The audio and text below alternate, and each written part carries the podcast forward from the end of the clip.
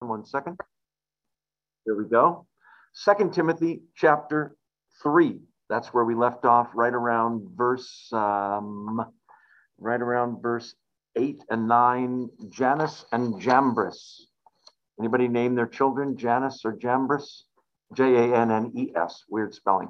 Anyway, the backstory, in case you weren't here last week, this is a book written by Paul to his protege, younger, timid Timothy, who is the pastor of a troubled church in Ephesus where there's all kinds of false doctrine and bad teaching going on.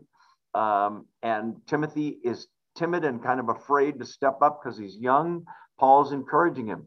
Paul is the one encouraging Timothy, even though Paul is on death row in a prison in Rome, about to be decapitated, believe it or not. And here he is encouraging Timothy. This is Paul's last book that he writes of the 13 that he wrote. Some people think he wrote Hebrews, which would make 14. We don't know that. But in any case, um, he just talked about the false teachers again earlier in this chapter and what people will be like in the last days. If you see that at the beginning of the chapter, uh, now he's going to talk about um, persecution of Christians in a second. And we're going to hear an analogy, if the teacher remembers, about a coconut on the beach. I put that in the email just to make you go, What? One friend of mine in Gilroy emailed me, Well, you've clearly lost your mind now with coconuts and beaches. So uh, we'll talk about that and also why the Bible is so important. In any case, so I know that you're awake. Say amen. Amen. Oh, that's a good one. It's most, most sound like men. Some of you women have low voices, maybe. And those of you on Zoom, wave or say amen so I know you're beautiful. All right.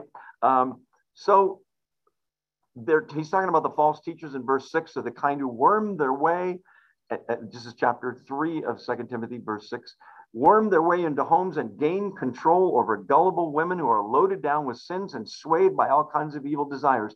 He's not impugning women, there's gullible men as well. I know I used to be one of them. I may still be, who knows. But the point is, they worm their way into their homes. These women would be home and have more free time on the hands than the men would. We said last week the dangerous thing now today is false teachers don't need to knock on your door. It's on the internet, it's on television, it's on the radio, it's in movies, it's on Netflix, all kinds of bad teaching going on. So uh, we just have to know the truth. That's always what we've been saying in these two books, First and Second Timothy, so that we won't be fooled by counterfeit truth, if you will.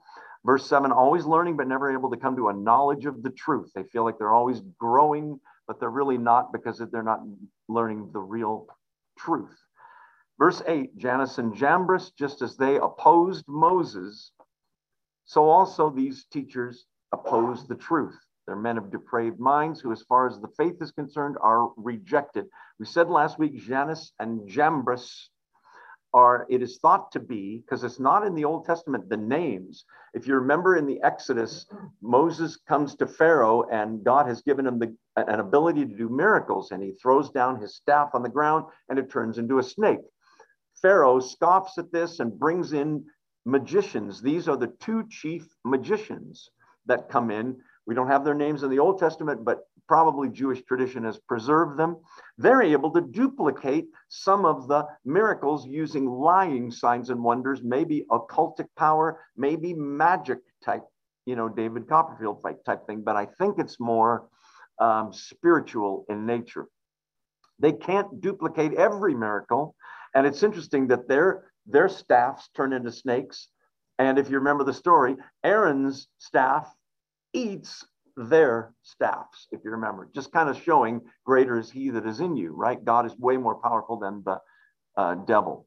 So, um, yeah, we already talked about that. Eventually, they gave reluctant glory to God, but it's occultic power. How many know that there's a dark side? Occultic power is a real thing. There's one person here that knows more than most, isn't there?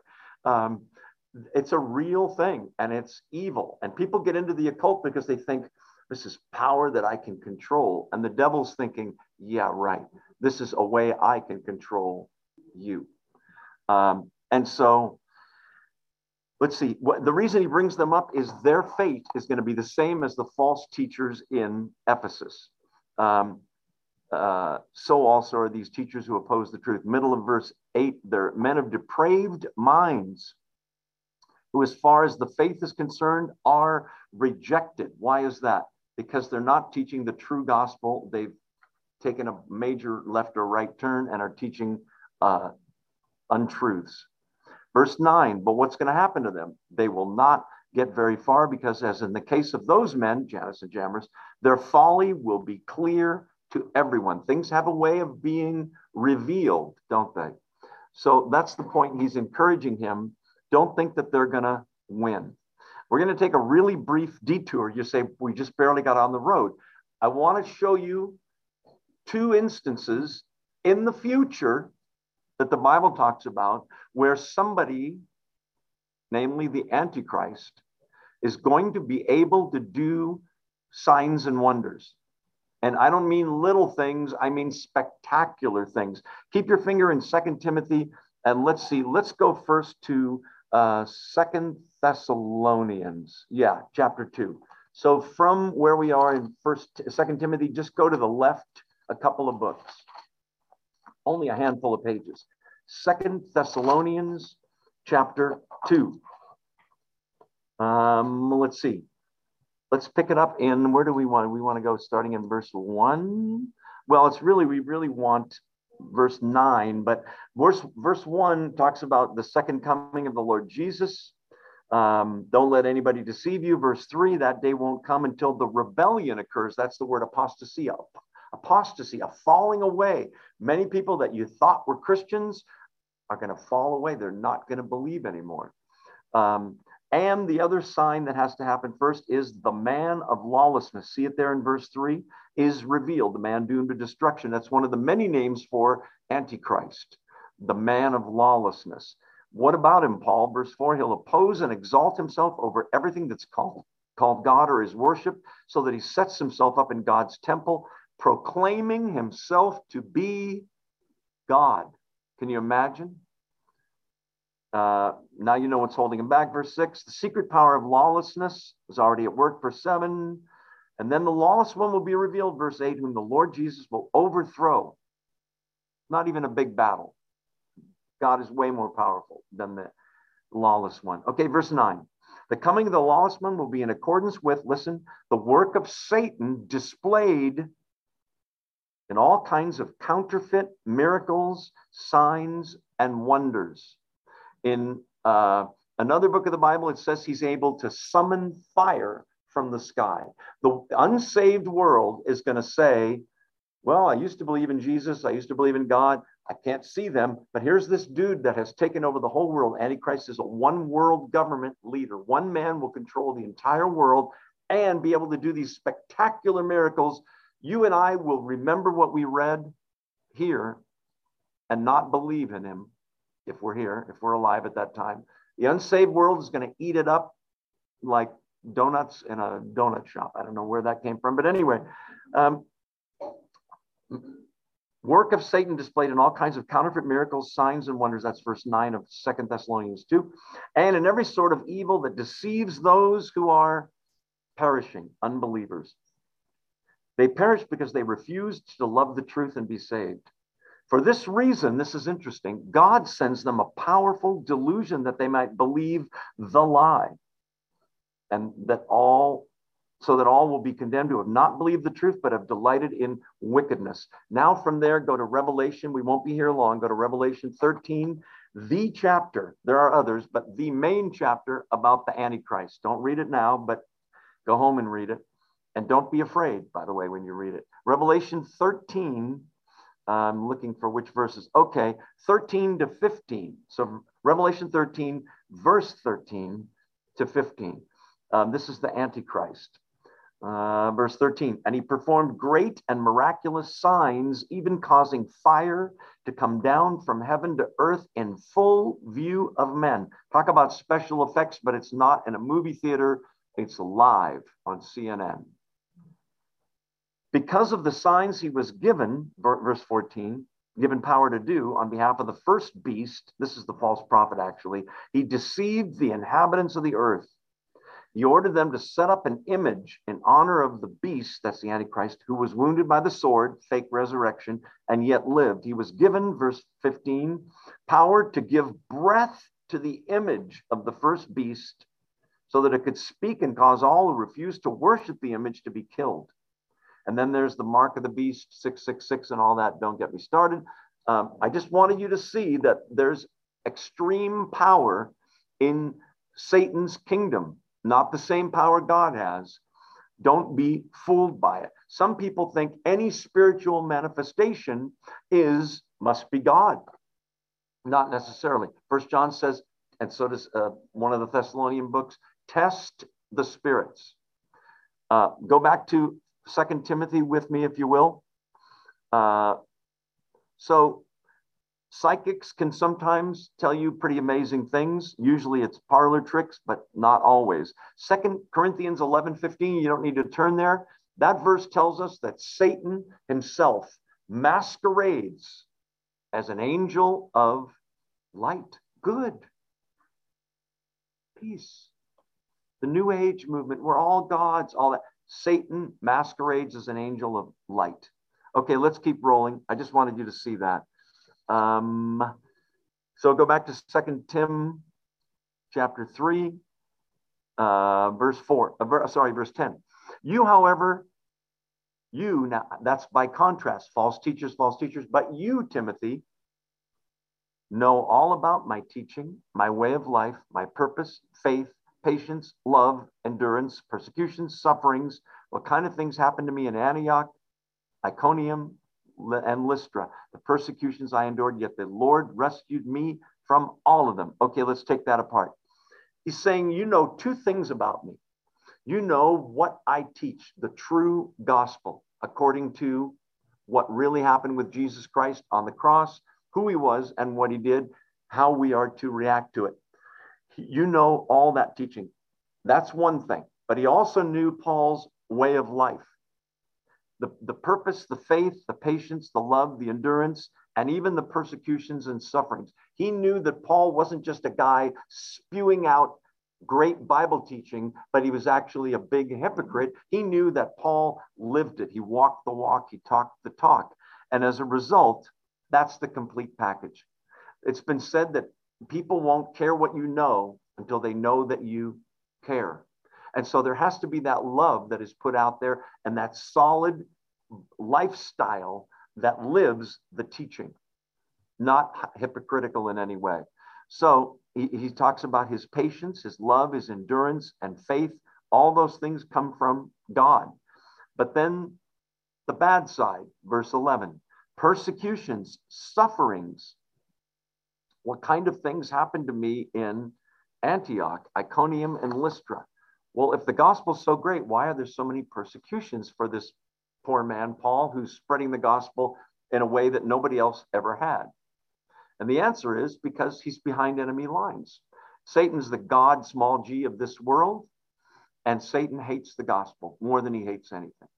And so, of course, there's people on his team, so to speak, unbelievers, who will persecute those who try to promote the gospel of Jesus Christ. Um, so uh, we are to expect that kind of persecution. We all know that here in America, and yet we don't, may I say. To us, persecution is somebody made fun of me in school once, fun of me at work, or boy, there's some countries in the world where persecution is jail time or off with your head time, right? Some Muslim countries. I hope it doesn't come here, but it could. And so we need to remember this if it does, don't we? Uh, First Peter, uh, Second Peter, a lot of the, those two books are about persecution. Here it tends to be more ridiculed. Some places it's violent uh, persecution. At Antioch, Paul was kicked out of the city and shamed for preaching the gospel. At Iconium, they almost executed him by stoning. In Lystra, these are the cities he lists, they did stone him and leave him for dead. Uh, uh, Acts 14 talks about that. But Paul, at that point, retired. No, just kept going. Amazing perseverance. Remember, he's on death row, and Paul knows God has always come th- through and rescued me. I want you to notice an amazing thing he says right here. Verse 11 persecution, sufferings. What kind of things happened to me in those cities we just mentioned? The persecutions I endured. Yet the Lord rescued me from all of them. Now, what I'm expecting him to say here, and he doesn't say it, is, and I know, I'm positively confessing he's going to rescue me again. He knows he could, but he also knows he, he might not. And he didn't, right?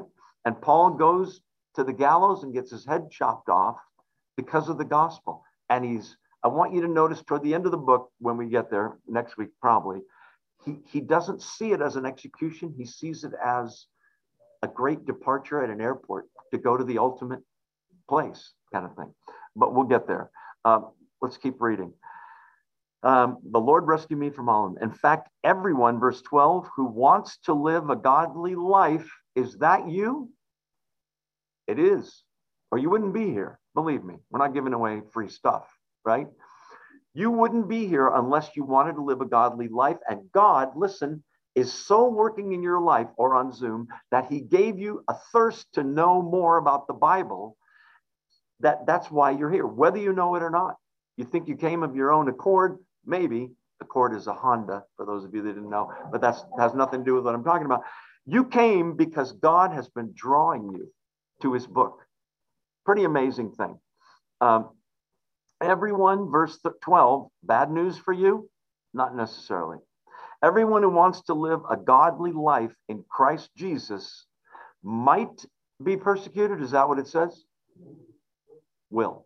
Sooner or later, in some way. Family members that don't believe, that now you don't talk to them or they don't talk to you, or there's a rift between all of you at work, some people, it's cost them their job. Look, we need to kind of fix the books and cheat a little here. Sorry, I'm a Christian. I can't do that. You're out of here. Now the guy's got to go look for a job, or the gal has to go look for a job. Everyone who wants to live a godly life in Christ Jesus, for the same reasons I said about Paul, we're behind enemy lines. Satan hates you and Christianity. Expect persecution. As a matter of fact, in a way, because let's face it, when I hear persecution, is coming for you, you all kind of go, Ugh. listen, you can look at it as confirmation that you are in a plane over the target, or Satan would not be persecuting you, right? It can be confirmation for you that God is using you, using you. More opportunity to trust Him, if you will. Um, while evildoers, verse 13, and impostors will go from bad to worse, deceiving, and notice this, being deceived themselves. They're also deceived, and they don't know it because um, they're teaching deceitful doctrines and what have you. It's certain sooner or later, when Christianity is put on display, we will be persecuted. John uh, 3, Jesus is talking to Nicodemus. Do you remember when we studied John maybe a, a year ago? I don't know. Um, Jesus says, this is the verdict, John 3:19. Light has come into the world, Christ, the gospel, but men loved darkness rather than light because their deeds were evil. So you, whether you know it or not, being a Christian, are shining light in an evil world, and people are uncomfortable with that. They want to stay in the shadows, so they're going to attack you and me. It's happened to me. I'm sure it'll happen to you. Um, that kind of suffering, First Peter 4, Matthew 10, it's inevitable. Um, the temptation is to shut up about your Christianity at work, at school, with your family, at Thanksgiving, uh, wherever, right? Persecution will go away if I just be quiet. Don't do it. You, will be miserable anyway if you do. Uh, you won't be able to, I don't think. Um, it's an interesting verse. First Peter 4 4 says uh, about persecutors of Christians. They think it's strange that you don't run with them in the same dissipation and they speak evil of you. Ever have somebody think you're strange for not running in those circles anymore, doing the old sins you used to do? Uh, I definitely have. Okay, let's keep rolling. Are you still awake? Say amen. amen. Okay, not quite as loud, but we'll take it. Um, there's a guy on TV who wrote a book for Christians in print, in quotation marks. Your best life now. I wonder if he's ever preached on all who desire to live godly in Christ Jesus will have be persecuted. Uh, you know who I mean, the guy whose initials are J O. Okay. Um, we already talked about that. Verse 13. Is that where we were? I just got here. Um, uh, yeah, the evildoers and impostors are going to go from bad to worse because error begets more error. They get further and further and further and further away from the truth. If you've ever heard of a guy named Benny Hinn, good Lord, if you start reading things he said and then and the next year other things and it gets weirder and weirder. Um, I'm tempted to tell you, but why? It's not true. Let's keep rolling. Um, but as for you, this is the second, but you, Timothy, verse 14, keep on, keep on keeping on. That's my translation. Continue in what you've learned and have become convinced of, because you know those from whom you learned it, which was him and others, his companions. Uh, he learned it from his mother and his grandmother uh, as well. Keep on keeping on. Don't shrink away, which is the temptation, because you've learned it and you've become convinced of it. Uh, verse 15, and how from infancy you've known the Holy Scriptures, which are able to make you wise for salvation through faith in Christ Jesus. He's saying, Timothy, I'm describing the current in the river. You need to swim against the worldly, godless current and it isn't easy, but you know it. You know who you learned it from. You're convinced of it. You got to keep on keeping on. Um, you know those you've, who you've learned it from, and you've seen their lives. Verse 15 How from infancy you've known the holy scriptures. Uh, graphe in, in Greek just means writings, but in the Bible, the word holy is inserted in English so that we understand it's not any writing, it's the Holy Scriptures. To Paul, an Orthodox Jewish rabbi, a Pharisee, a member of the Sanhedrin, it would definitely mean the Old Testament. And I won't take the time to show you, but in the book of First Peter, or is it Second Peter? I can never remember. Peter calls the writings of Paul Scripture. Also, the writings of Luke are called Scripture. He wrote Luke and Acts. You remember that. So we're talking about the Old Testament and the New Testament um, we're leading up to this long talk about the Bible, but let's wait till we get there. You've known the Holy Scriptures from infancy. The norm in a Jewish family was you would teach your kids, mostly the boys, not true in Christianity, the Scriptures from age, wait for it, five. That's where it would begin. At 13, they become a, a man a girl becomes a woman, and there's sort of tests to make sure they've been listening and learning the scriptures. I wish we would do that more. You say, Well, I'm too old for that. Well, then teach your grandchildren, teach your neighbors' kids, whatever. Um, let's see. We know from elsewhere in this book, Timothy's uh, mom and grandmother taught him the scriptures. He had a Greek father and a Jewish mom. Please notice what the scriptures teach us. And by the way, by, by way of silence, what they necessarily don't teach us. You've known the Holy Scriptures, verse 15, from infancy, which are able to make you wise for earning money, entrepreneurialism, physics, mathematics, maybe some history, at least for the Middle East, right? Jewish part of the world. No, make you wise for salvation through faith uh, in Jesus, in Christ Jesus. May I say, there's people, maybe in this room, that have degree after degree from college that are so smart in one thing or another. They're able to build things or fix things or design things or write textbooks. When you die, don't go to the pearly gates and say, you know, I have two PhDs. Let me just say that right off the bat. They're not going to be impressed, right? You know, I built all these buildings, I designed this, I did this. There's only one kind of wisdom at the pearly gates that matters, and it's making somebody wise for salvation. And if you keep it here and never it never comes out of here or in your life, you haven't really got the wisdom, have you? But that wisdom is going to be all that matters. You know, I made a hundred million dollars in my lifetime.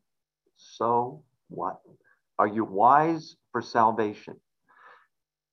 If it didn't include those last few words, we could get puffed up with it. I've got a PhD in, you know, theology from it's wise for salvation through faith, which even a child can have in Christ Jesus. That's how we're saved. Faith in a person. Yes, the doctrines are important, but Christianity is all about a person, Christ Jesus, the person and work of Jesus Christ. Awesome. What that means is you can't get faith, listen, outside of the scriptures. I'm just going to hang around Christians, watch how they live, and I'll imitate them. You could do that, but you're not going to get it into your heart to where it comes out of your mouth and out in your brain and out of all that you do. Faith comes by hearing, Romans says, and hearing by the word of God. I see Jim mouthing the words. Absolutely. So you can see we're leading up to this thing about the scriptures, but we're not there yet. I mean, we sort of are, but um, make you wise for salvation. So you say, well, you know, I don't have that much faith. Read the Bible. That's what this verse is saying. Study the Bible. Don't rush through it. It's able to make you wise for salvation. It'll make you away. Uh, first of all, the first thing it will do if you read the Bible and you're not a believer is it'll convict you. Because it is not a feel good self help book. You're so awesome. You need to learn to love yourself more. Not the Bible. The Bible shows you, it's a mirror spiritually to show you and I that we're sinners when we're unsaved. And then it shows you the unbelievable antidote, the unbelievable solution, the unbelievable love of a God that sends his son to die in our place when we couldn't care less. And he loved us anyway. Then it shows you the reward for faith, salvation, eternal life, forgiveness, grace. Anyway, they're able to make you wise for salvation through faith in the Lord Jesus Christ. Um, before we move on, Yep, we already talked about that. Okay, here's the verse uh, 16 and 17. Those two verses we're going to camp on. Do you know what that means? Um, I always compare in my mind the Bible study to like it's a little trip, it's a little vacation. We would get in our station wagon. We lived in Massachusetts and we'd take vacations every year. My parents, that my brother and I lived in the house, we took a vacation. Get in the station wagon, we go. Sometimes we flew places, but usually in those days we drove. This is the 1930s when I was a child. Anyway, um, and and some places we would be driving and the, the, the trees would be whizzing by and there's telephone poles and you know there's a mountain and but some places we my dad would pull over. We're getting out here. There's something to see here. We're getting out of the car here. That's what I'm trying to warn you. Don't be surprised if we're in verse 16 and 17 for a while. Six months, maybe a year. No, I'm just kidding. Verse 16. You see it there? I'm going to read it wrong just so you get my meaning. Some scriptures, is that what it says? No. All scripture. The Bible you're holding in your hand, this verse is saying it's all true. That's the first thing. All, whatever he's talking about, it's all of it. Old Testament, yes. New Testament, yes. What about the other stuff? All scripture the Bible, not the Book of Mormon, not the writings of Ellen G. White in Seventh day Adventism, not the writings of the Watchtower Bible and Tract Society, which is the, the real book they believe in if you're a Jehovah's Witness. Supersedes the Bible, not the other books of Mormon, the Book of Mormon and the Pearl of Great Price and Doctrine and Covenants. No, no, no. The Bible, all scripture. All scripture is God breathed. What does that mean? It's interesting that God breathed life into Adam, who he had made out of the dust of the earth. Meaning what? That he made him, and if you could watch it, he was not animated or alive, heartbeat, brainwaves, breathing, until God breathed into him. In the same way, God breathed into the writers of the scriptures, Old Testament and New. In, weren't they alive? Yes, they were already alive, but he breathed into them in such a way, and this is a miracle in and of itself, that they could write God's words. And the weird thing is, it's not in the occult, they call it automatic writing. Have you ever heard of that? Where a spirit takes you over, and what you're writing isn't even in your handwriting or your style of speaking or writing. Everybody has a style. The point is, Elijah writes differently than John, who writes differently than Luke, who writes differently than Paul, who writes differently than Peter, who writes differently than Moses. Their own character stayed intact, their own style of writing, and yet God made sure every single word was what, listen, he wanted us to know. Are there more things to know than are in the Bible? Yes, tons. There's no trigonometry in the Bible. I've looked. Yeah, right. There's no um, history of South America in the Bible, except for creation. Okay, I'll give you that. But everything God wanted us to know for life, for godliness, for salvation, about sin, all things spiritual that we needed to know. And yes, there's more we don't know, but all we needed to know, he put in there. All scripture, not some. It's not a smorgasbord. You don't get to pick. I'll take First Corinthians 5, but not 6. I just don't like what it says there. Sorry, not going to preach on it. There's preachers that avoid certain scriptures. Oh, hell, judgment, sin, repent. No, I'm going to skip that. Where's the feel good stuff here? We got to fill this place up. All scripture. So, the job for a pastor, then, before we move on, see how we're camping? We, we've already locked the doors of the station wagon and we're checking this place out.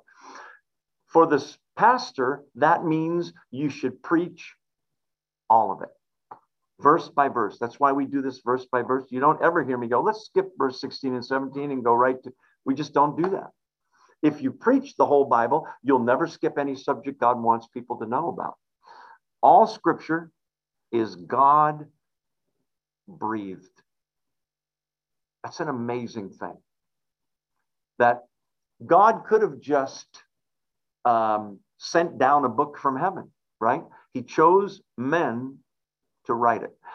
You may look at the Old Testament and think, boy, I wish I could have been somebody like Elijah or Jeremiah or one of those prophets, and God would speak through me. Listen, they those guys were hated and persecuted because the truth stung in some cases.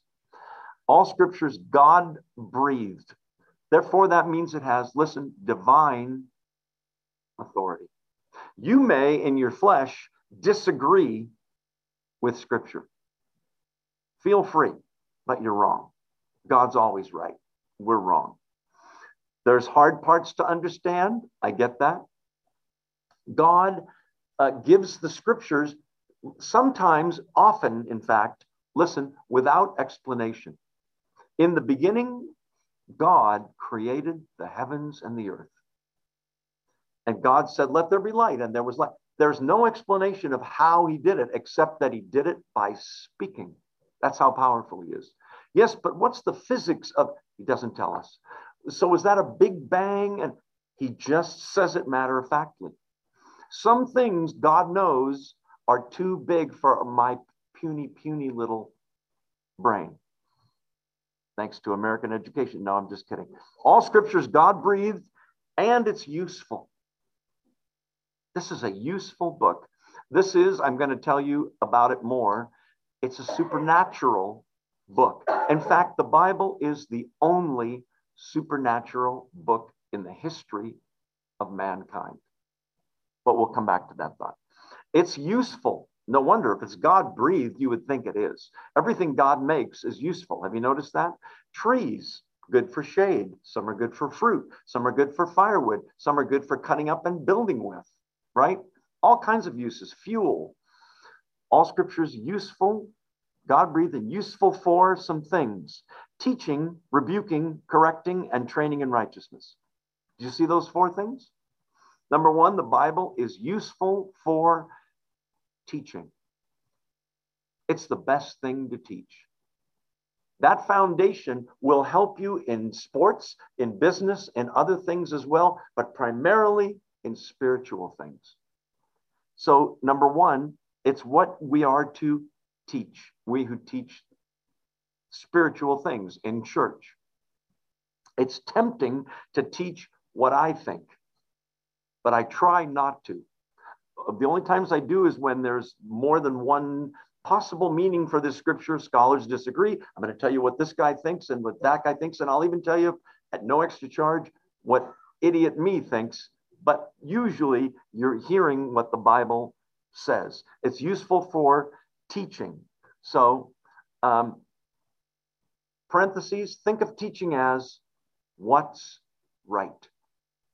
Okay, keep that in the back of your mind. It's useful for teaching what's right. Let's keep moving. Rebuking or reproof, pointing out what's wrong, right? Because otherwise, our um, morals man made morals, if you make your own God and your own religion and your own morals, and you draw the line of good and evil here, I'll guarantee you that you're above that, the way you're living. I'm a drunk. I get drunk every night. Jesus understands. It's right here. Where if you read the Bible, it says, don't get drunk with wine. That's dissipation. Be filled with the Holy Spirit. Oh, yeah, no, I've got my own morals. Your own morals will always be according to where you are morally, which ain't good. Why not take the morals from someone who's absolutely perfect morally, God? Teaching what's good, what's right, what's good, um, rebuking or uh, let's see, where am I? Reproof. That's the old King James word. Teaching what's wrong, what's sin, and what's not. Uh, and bringing conviction of error when someone's deviated from truth. Correction uh, is the next thing, or correcting. That's how to get right when you've, you've agreed with God that it's wrong. Do you know that confession is nothing more than the word means to agree with? Confessing your sin is agreeing with God. What I said, what I did, I recognize, according to your word, it was wrong. I didn't even think it was wrong. It was okay with me. You say it's wrong, it's wrong. Right? Thy will be done. So, is that the end of it? No because you got it. We have to correct what's wrong. And training is in righteousness is um, how to stay right, how to stay on that path that God has for you. So, by the way, the Bible, this is not an exhaustive list. By that I mean, is that the only things, and that's a lot, that the Bible is useful for? And the answer is no. I'll tell you, it's useful in training up children. Believe me. You got to teach them early. This is the book. This is what's right. This is what's wrong. Um, it's useful for, uh, uh, let's see, we already talked about that. Um, it's useful in ethics for business. It's and in a marriage, it's unbelievably useful. He doesn't mention those things, just more general categories. Um, a lot of people have said, I wish God would just speak to me. I wish I could hear a voice from heaven. He has spoken. The book you have in your lap is it. It covers everything you need. Are you in absolute anguish, sweating, so freaked out and so scared? Read the Psalms. You'll find the writers of the Psalms are so honest. Sometimes they're saying things like this Where are you?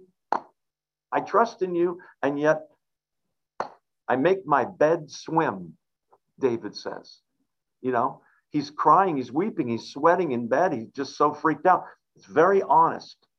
The Bible is an incredible supernatural book. If you're waiting for a voice from heaven, open the Bible. The voice has already come. Um, yeah, we talked about that. Um, I want you to notice that the Bible doesn't just contain God's word, it is God's word the expression of his person, his heart, his mind, his will, his divine authority.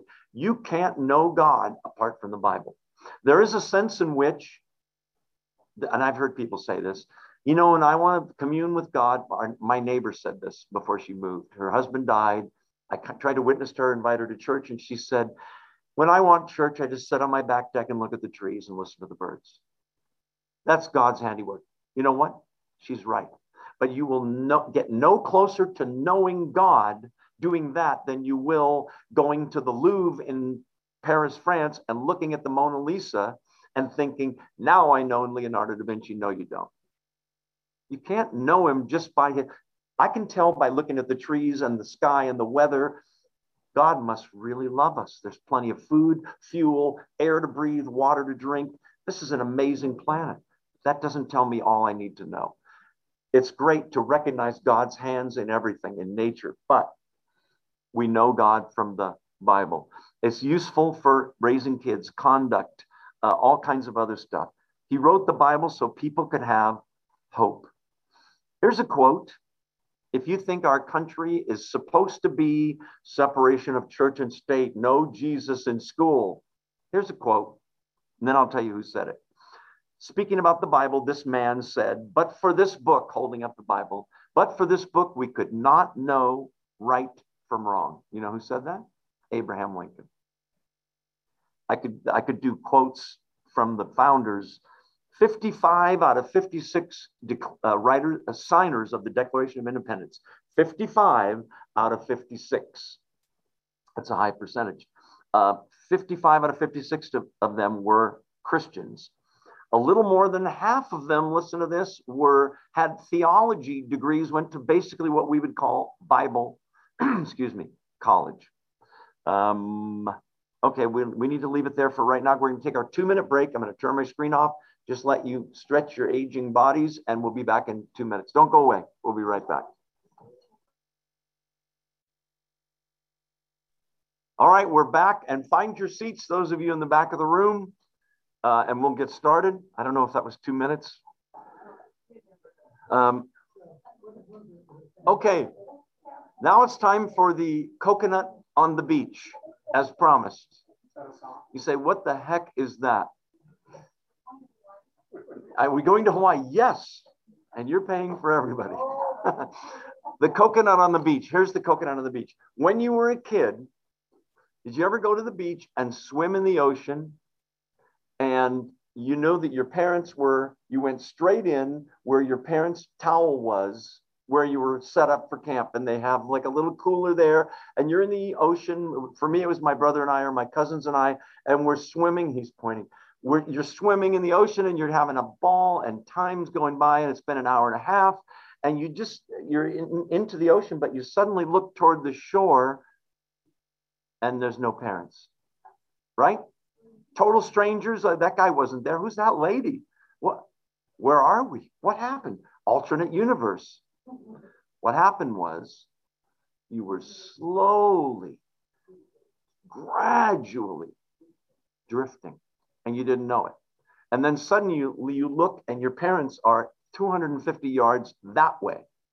And it seems impossible that you were slowly riding waves and laughing and no parents.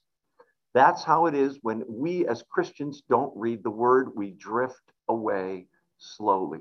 So, what's the coconuts then, Mr. Wise Guy?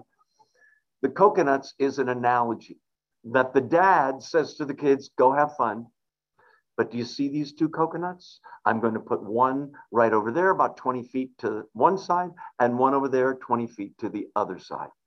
So keep referencing, looking at the coconuts, and you'll know when you're drifting. If you don't do that, you can drift away. I haven't been to church in a while. I haven't been reading the Bible. You know, I prayed, I think, in February for quite a while. And suddenly you feel like God's so far away. What's what is it with God? Hello? Who moved? Who drifted? The coconuts are the Bible. Okay?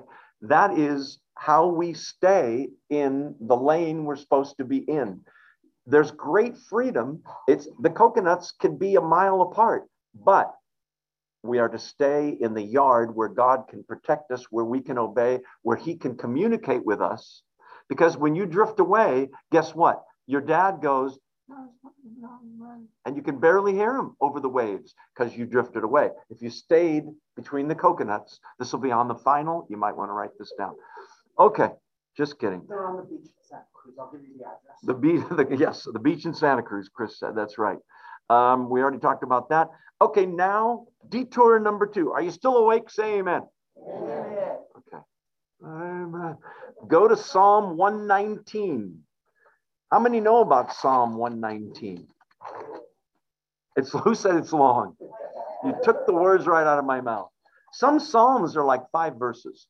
Psalm 23, the Lord is my shepherd, I shall not want. Six verses. It's easy to memorize. Trust me, memorize it. You'll have peace you never dreamed. Psalm 119, how many verses is it? 176 verses. Now, that the first thing you, you should notice about that is must be pretty important. It's the longest psalm, right? Psalm 119 is all about the Bible.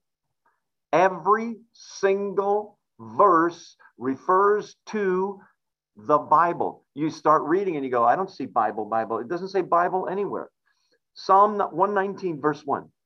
Blessed are they whose ways are blameless, who walk according to the law of the Lord. That's a, that's a, a way of describing the Bible. Verse 2 Blessed are they who keep his statutes. It's another synonym for the Bible. I won't bore you with the whole psalm in all 176 verses. Trust me, every single one tells you something about the treasure that you have by having the Bible. So, those of you that can memorize that psalm, let me know. Just kidding, but excuse me. Um, okay. Jesus, go back to uh, 2 Timothy. Jesus um, was tempted in the wilderness by the devil. You all remember that story? Every temptation Satan gave him, Jesus answered with philosophy. Eh, wrong. With what? Scripture. He quoted scripture. Where did he get that? He memorized it. That's where. If you can do it, memorize it. Otherwise, know it. At least know what it says. And you do. Um, Jesus quotes scripture every single time. False doctrine can't live where there's the scripture being preached week after week after week. It can't. We try, I try my best to preach the scripture. I know I'm far from perfect as a teacher, but I know you, those of you that are here, I know a lot of you on Zoom, enough to know that if I next Tuesday started teaching aberrant heresy, bad doctrine, false doctrine, I know you people I hope well enough that you wouldn't just accept it. You'd email me. I'd be getting texts, phone calls. What do you, you, you go off the deep end? Um, Jesus wasn't really the Son of God. He was just a great teacher. There are many great teachers. Uh, this is false doctrine. You're supposed to be going or making noise or something. Boo. Yep. Oh, I, I like that alarm, Sherry. Very good. The point is, when you know the real thing, you never get fooled by the counterfeits. If we bring somebody in here fresh off the plane from Serbia who speaks no English and has never been in the United States, doesn't know anything about our culture, our money, anything, and I say, um, I'd like to buy your watch. I'm going to give you this $1,200 bill with Hillary Clinton's picture on it. May I buy your watch? And you translate for him, he might be fooled. Was anybody fooled that there's a $1,200 bill with Hillary's picture on it? You know why you weren't fooled? Because you know the real money. Well, let me see the 12. You don't even have to see the $1,200 bill. What'd you say, Ken? Oh, never mind. Must have been funny. In any case, it's so important that we stay in the word. Can I just say one thing about reading the Bible? Don't do this. with the Bible. You ever see people do this? I think I'm going to read some scripture today here. Isaiah 3:10. Don't do that.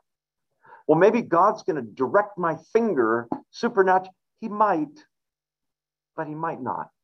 You want to read Isaiah? Start at verse 1 of chapter 1 and read the notes if you need to and research it online. Read it the way you would. Do you do that with novels? I'm just going to read page 41 first and second paragraph.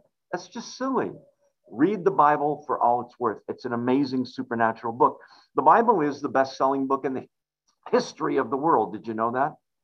Number one, in the combined history of the world, uh, it's the best selling book. It's also the best selling book in the United States every single year, but they don't count it because it's a special category. So it's not on the New York Times bestseller list, Barnes and Noble, and yet, you know, millions of Bibles are sold every single year. Uh, we already talked about that.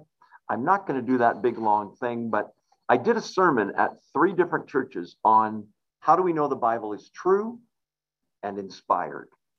And so I've talked to you before about the acronym MAPS, manuscript evidence, 25,000 ancient manuscripts of the Bible to where we can compare and figure out, no, this is accurate. A lot of people thought, not the Old Testament, it's too old, can't really know. There's really two different Isaiahs. That was a common theory until the Dead Sea Scrolls were found. Dead Sea Scrolls proved in spades they were a thousand years older than the best manuscripts we had of the Old Testament. And all the skeptics went, Oh, you watch. When they get into that, they'll find so many errors, and they weren't there. You can trust the Bible. It's an amazing treasure that you have. M for manuscript evidence. A, archaeology. No archaeological find has ever disproved anything in the Bible, but thousands of archaeological finds have confirmed things that people made fun of. There's no such person that ever existed as Pontius Pilate. He's made up until the 1960s when an archeolo- archaeologist found a pillar and on it is engraved Pontius Pilate, procurator of Judea. In that language, wouldn't be in English. My point is, archaeology proves the Bible's true. P, this is the best one predictive prophecy.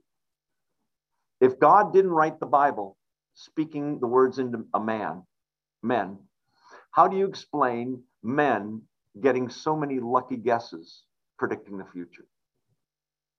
It's astounding. Jesus himself, 332 Old Testament prophecies about this Messiah character were sitting out there until Jesus comes and fulfills all of them in his lifetime. 332. Are there still some he hasn't fulfilled? Yes, second coming. First coming. What are the prophecies like? Because, you know, prophecy's pretty easy if you know how to do it. Watch. I'll, I'll make a prophecy. Tomorrow you'll say, wow. You ready? Most of you in this room and most of you on Zoom are going to see a white car tomorrow. Pretty good? Please send your donations to, no, no. Why is why are you laughing? Because that's just stupid. It's so general. There'll be air to breathe tomorrow. Most of you will eat something tomorrow. Good one.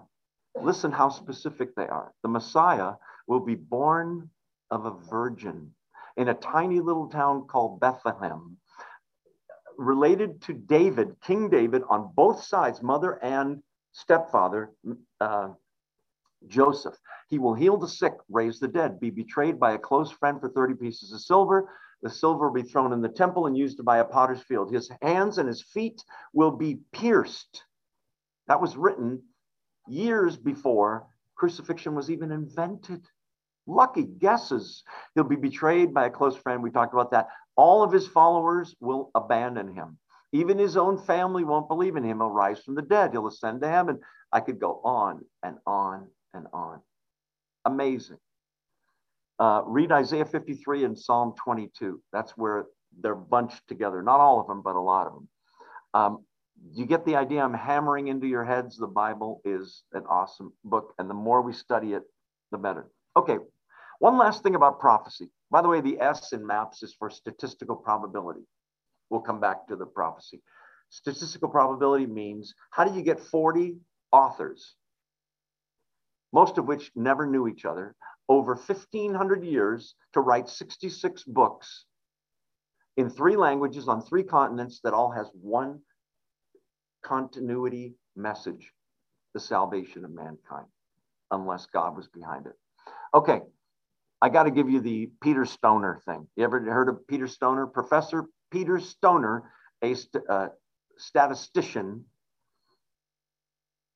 a Christian, decided he was going to figure out the probability of just eight of those prophecies about the Messiah, one man fulfilling all of them. How many have heard this? The Texas thing with the silver dollars? You ever heard it? Okay, a few of you have. He calculated that the chances that one human being could fulfill just eight of the 332 prophecies was one in 10 to the 17th power. You say, what does that mean? Okay, for comparison, if it was one in a trillion, it would be a one with 12 zeros. You with me? Okay, this is a one with 17 zeros after it. That number is so big that you could cover the state of Texas with silver dollars two feet deep. You got the picture? The whole state of Texas, the roads, the lakes, the mountains, the whole state of Texas is covered in two feet of silver dollars. Now we're going to take a felt pen, pick one randomly, and write an X on it. You got the picture? One out of all that number. That's the chances one guy could fulfill just eight of the prophecies. So that would mean now we're going to take a guy, blindfold him, let him walk around Texas as much as he wants. You can feel the silver dollars you're clicking on as you're walking. Yeah. Pick one.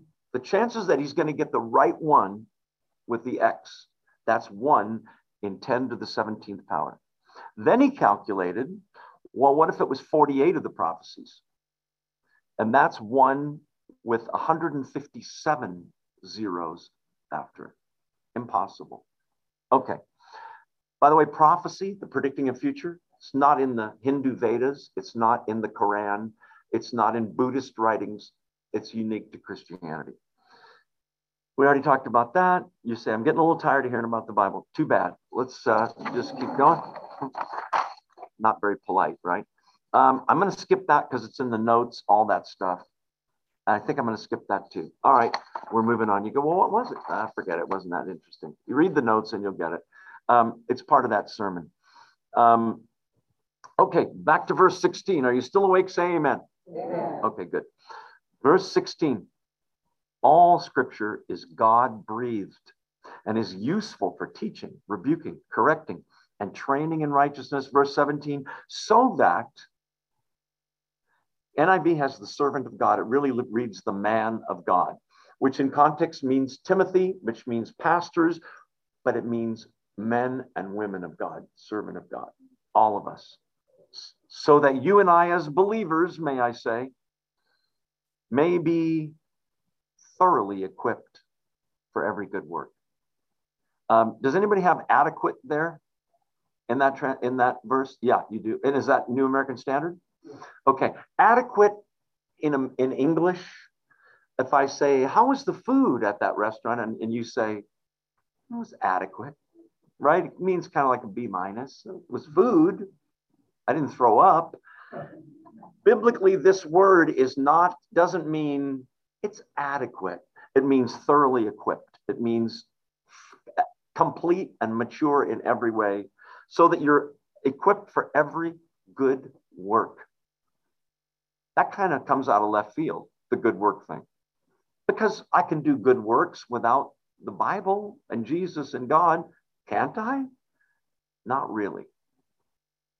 In a worldly sense, yes.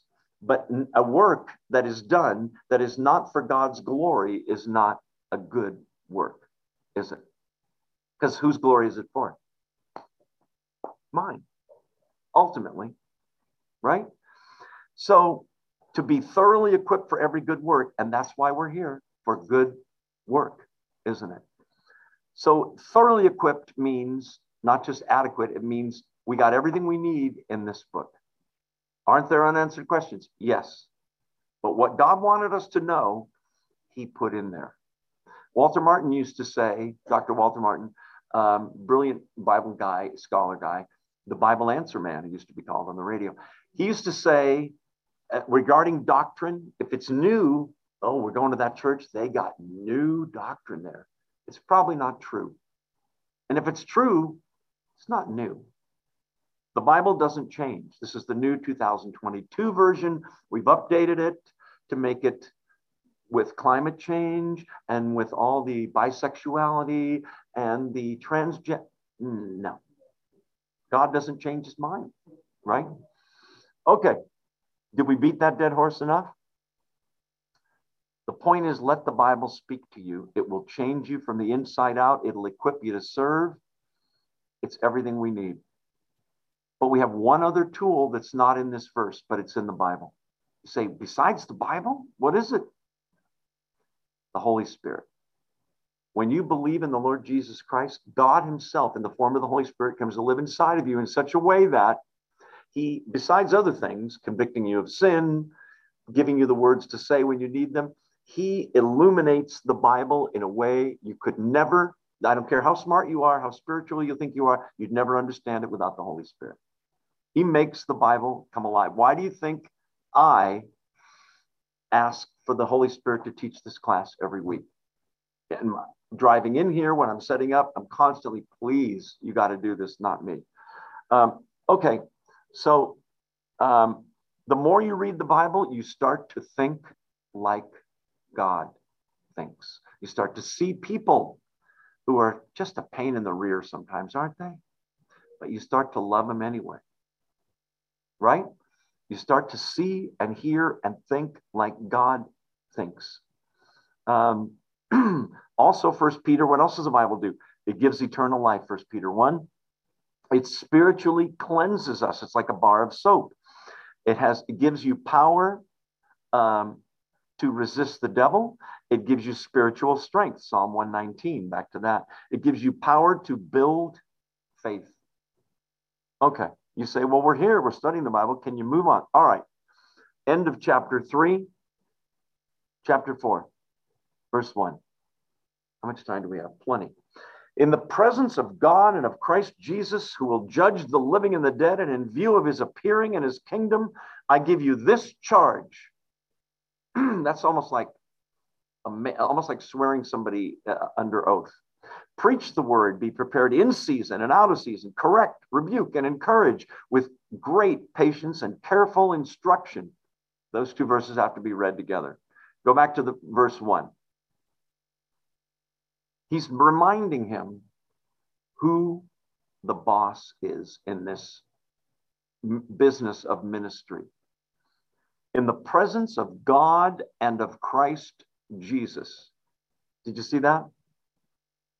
He's saying, I'm swearing you to oath. I'm urging you.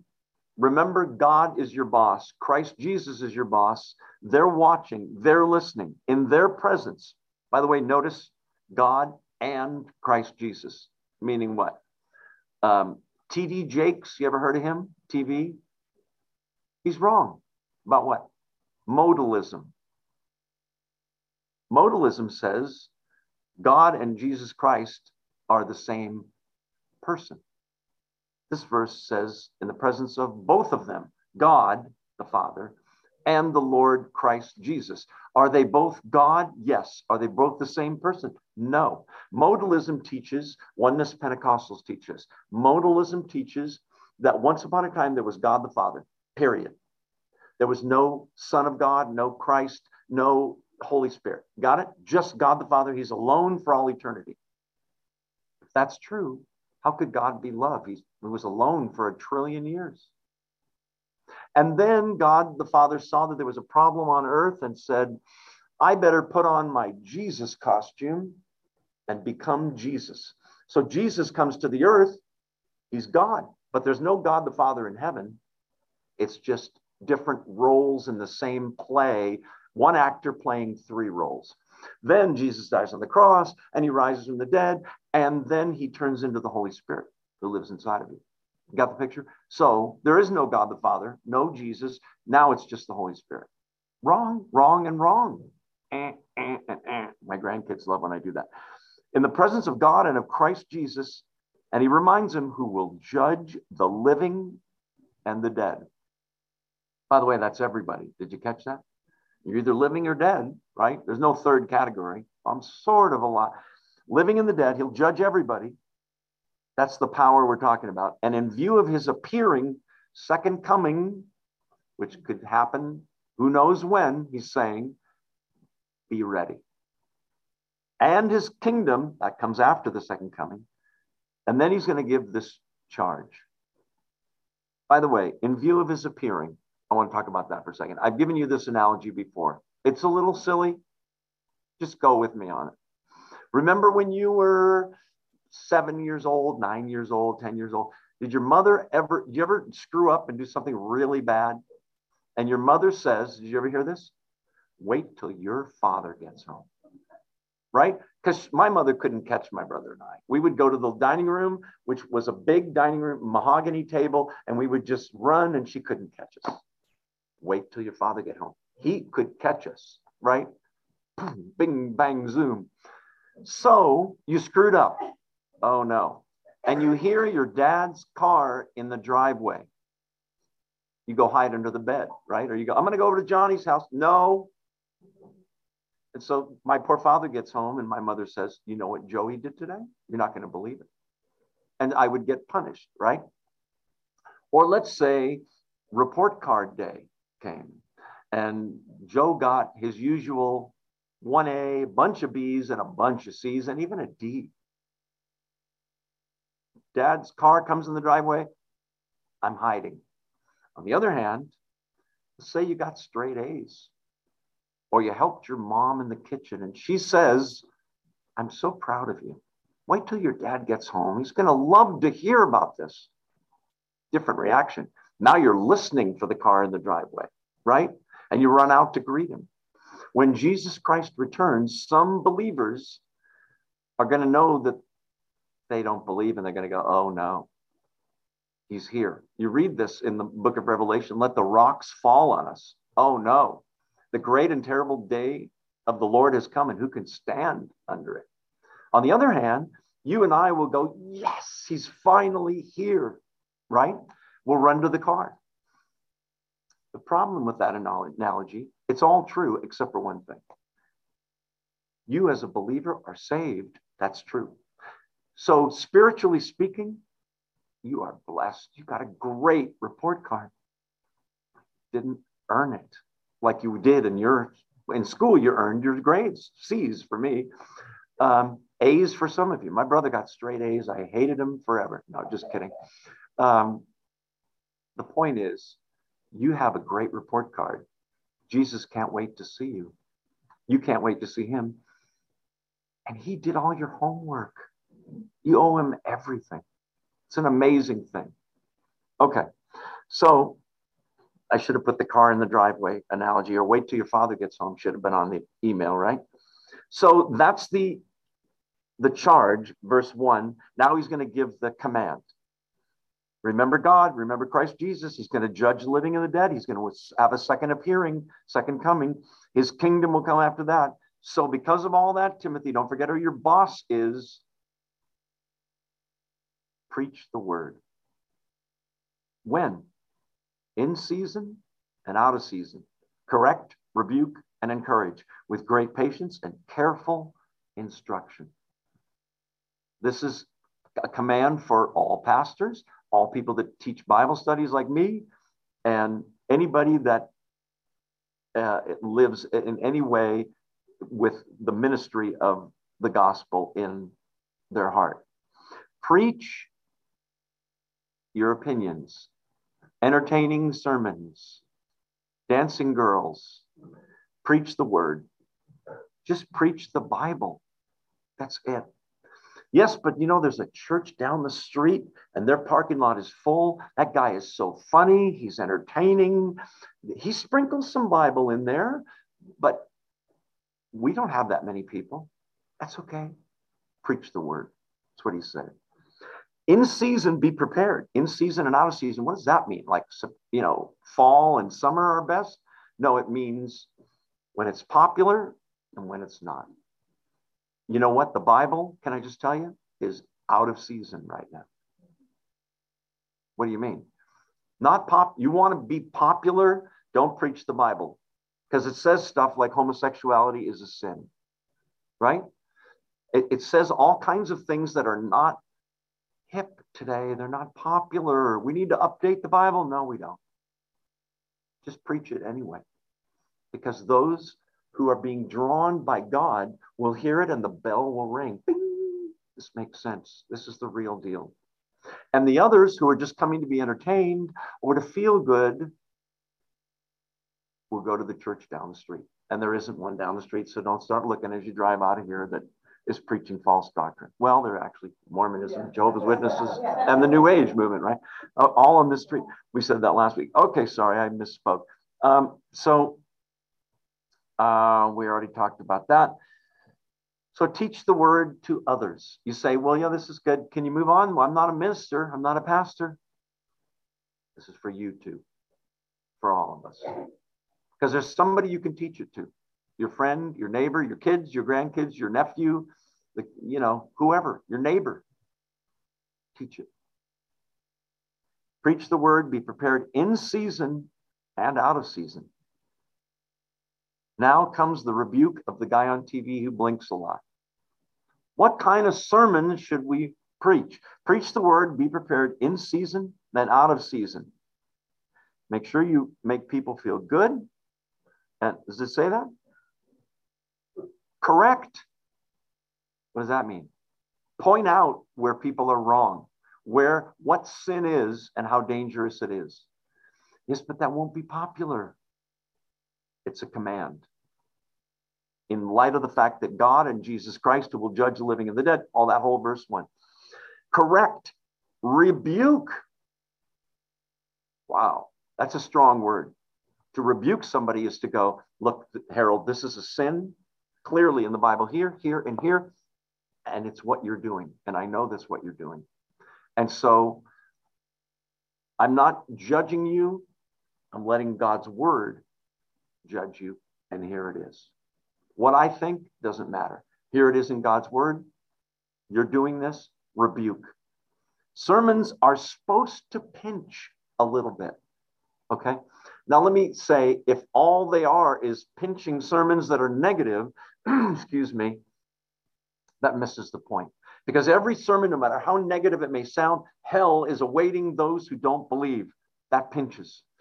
I don't like that. You sound so judgmental. Every sermon like that ought to end like this. But how awesome is it that God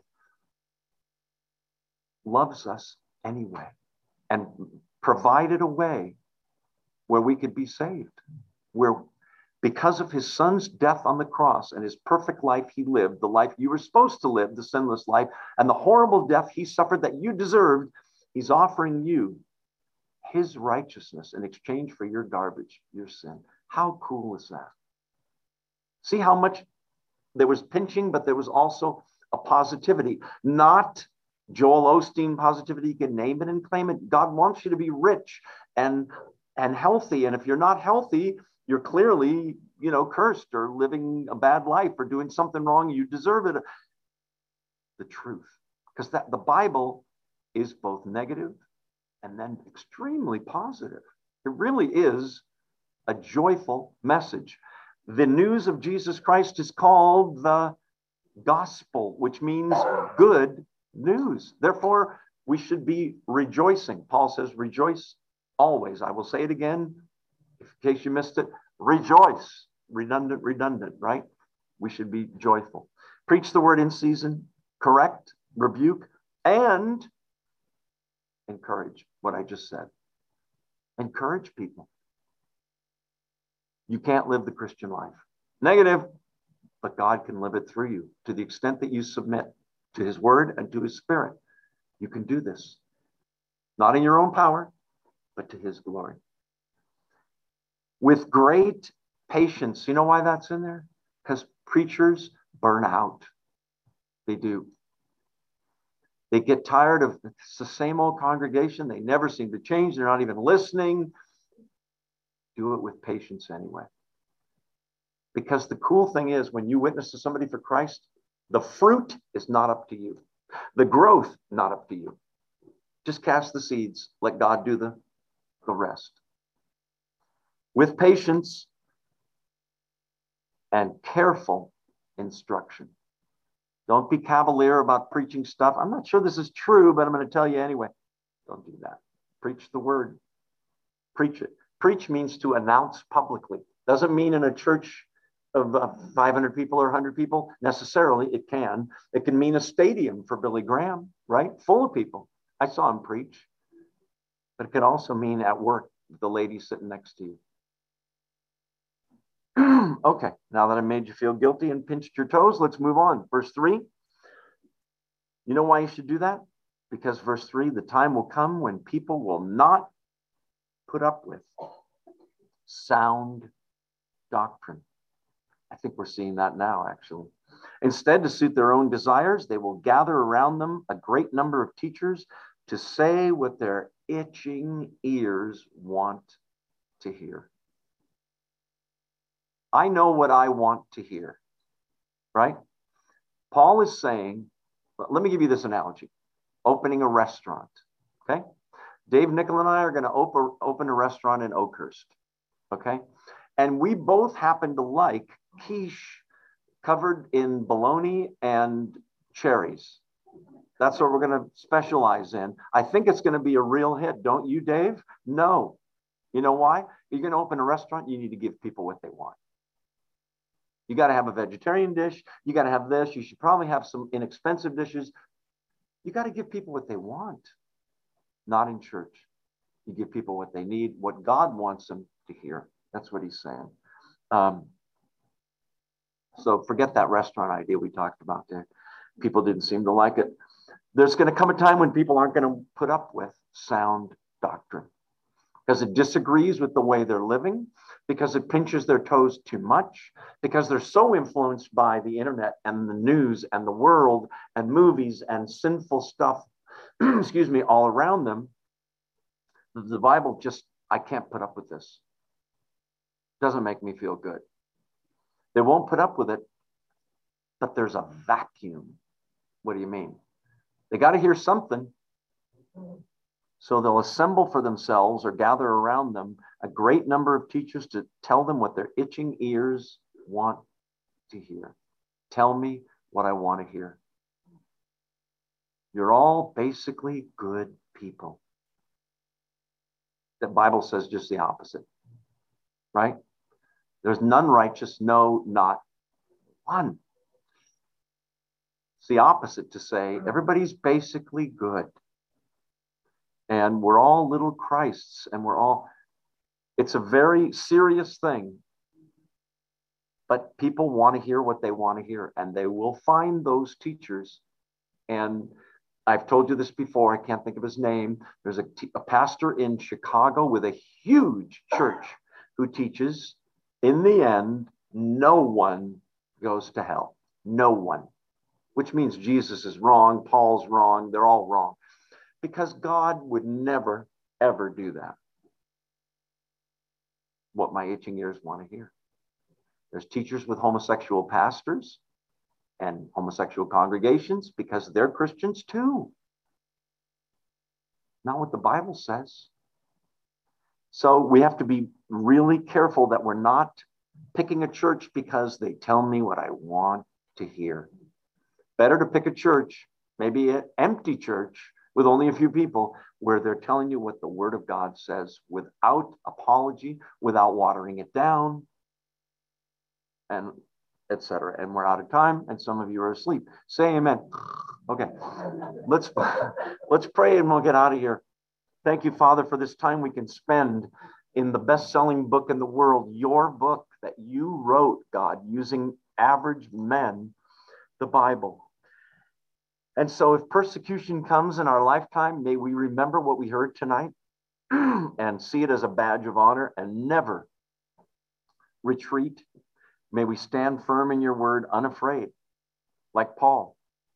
Prepare us for what may be coming, God. Help us not to drift away to keep an eye on those coconuts, the Bible, so that we know who we believe and what we believe.